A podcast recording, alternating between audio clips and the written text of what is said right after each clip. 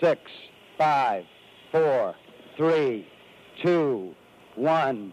Allez hop, on dégage. We choose to go to the moon in this decade and do the other thing. Anaxagore avait dit les étoiles sont des soleils. Et les gens disaient mais vous êtes fous. Les étoiles, des soleils, c'est pas possible. Et pourtant, elle tourne. L'émission d'astronomie de Radio Campus Paris. It works. Bitches. Dans ta face, Neil Armstrong. Bonjour à tous, bienvenue dans Et pourtant elle tourne. Aujourd'hui, nous vous proposons d'aller à la rencontre de Saturne. Saturne, c'est la sixième planète du système solaire, et c'est la deuxième plus grosse en termes de taille. Elle appartient à la catégorie des géantes gazeuses avec Jupiter, Uranus et Neptune. Son périmètre est de 380 000 km. La lumière mettrait donc une seconde à en faire le tour. Avec un A380, vous mettriez 20 jours. Effectivement, c'est très grand. En revanche, au niveau de son poids, ça l'est beaucoup moins. Elle ne pèse que 95 fois la Terre. Elle est essentiellement connue pour ses anneaux, les plus grands et les plus beaux du système solaire, qui sont facilement visibles depuis la Terre. Mais elle détient également un second record, celui du nombre de satellites. Elle en aurait plus de 200. Enfin, c'est plutôt des petits cailloux que des vrais satellites. Comme nous l'avons dit précédemment, c'est une géante gazeuse. Elle est donc constituée d'éléments légers, environ 75% d'hydrogène et 24% d'hélium. Et à faible pression, ces éléments se trouvent à l'état gazeux. Toutefois, plus on descend à travers son atmosphère, plus la pression augmente, et les couches internes de Saturne deviennent donc successivement liquides puis solides. D'ailleurs, les profondeurs de Saturne seraient constituées d'hydrogène métallique, un état très rare de la matière. Un jour saturnien dure approximativement 11 heures. La planète tourne donc extrêmement vite sur elle-même, 600 km s à l'équateur. Et son année, plus longue, dure 30 années terrestres. Elle se situe en moyenne à 9,5 unités astronomiques, c'est-à-dire environ 10 fois la distance Terre-Soleil. À propos de son exploration, Saturne est visible à l'œil nu depuis la Terre, et elle est donc connue depuis la préhistoire. Son nom lui vient de Saturne, ou Chronos pour les hellénistes, le dieu du temps.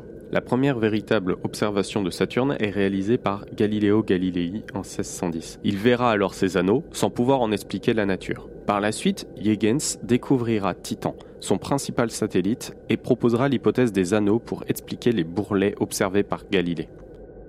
La première sonde à atteindre Saturne est Pioneer 11 en 79, mais les premières photos haute résolution ainsi que les premières données scientifiques réellement exploitables sont fournies par les sondes Voyager 1 et 2 en 80 et 81.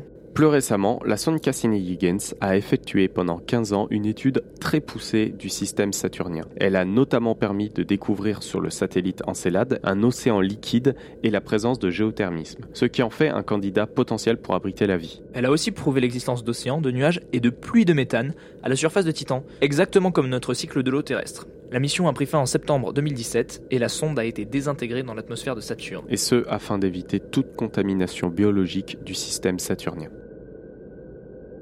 Fun fact, avez-vous remarqué sur les photos de Saturne un certain aplatissement? Elle est effectivement aplatie au pôle.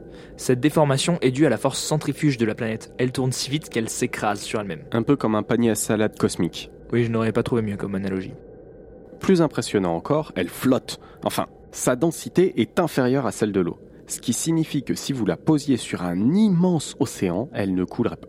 Incroyable, mais voilà encore plus fou. Elle émet plus de lumière qu'elle n'en reçoit du soleil. Comment est-ce possible? Eh bien, on ne sait pas. Le fait est que le coefficient de réflexion de sa surface n'est pas suffisant pour expliquer l'intensité lumineuse de la planète. Une partie de la lumière que l'on en reçoit est donc directement émise par celle-ci. Le mécanisme physique qui permet cet excédent de lumière n'est pas encore connu. Toutefois, certaines personnes avancent l'hypothèse de pluie d'hélium en son sein. Cette pluie générerait de la chaleur du fait des frottements des gouttelettes d'hélium sur l'hydrogène. Et ce phénomène météorologique générerait l'excédent de lumière. Merci beaucoup de nous avoir suivis. Nous vous retrouverons le mois prochain pour un prochain épisode. Pour finir, le fond sonore de cette émission n'est pas un enregistrement tiré du poste de pilotage d'un avion. Il s'agit d'une transposition en ondes sonores des rayonnements de Saturne, les lamentations du temps à travers l'espace.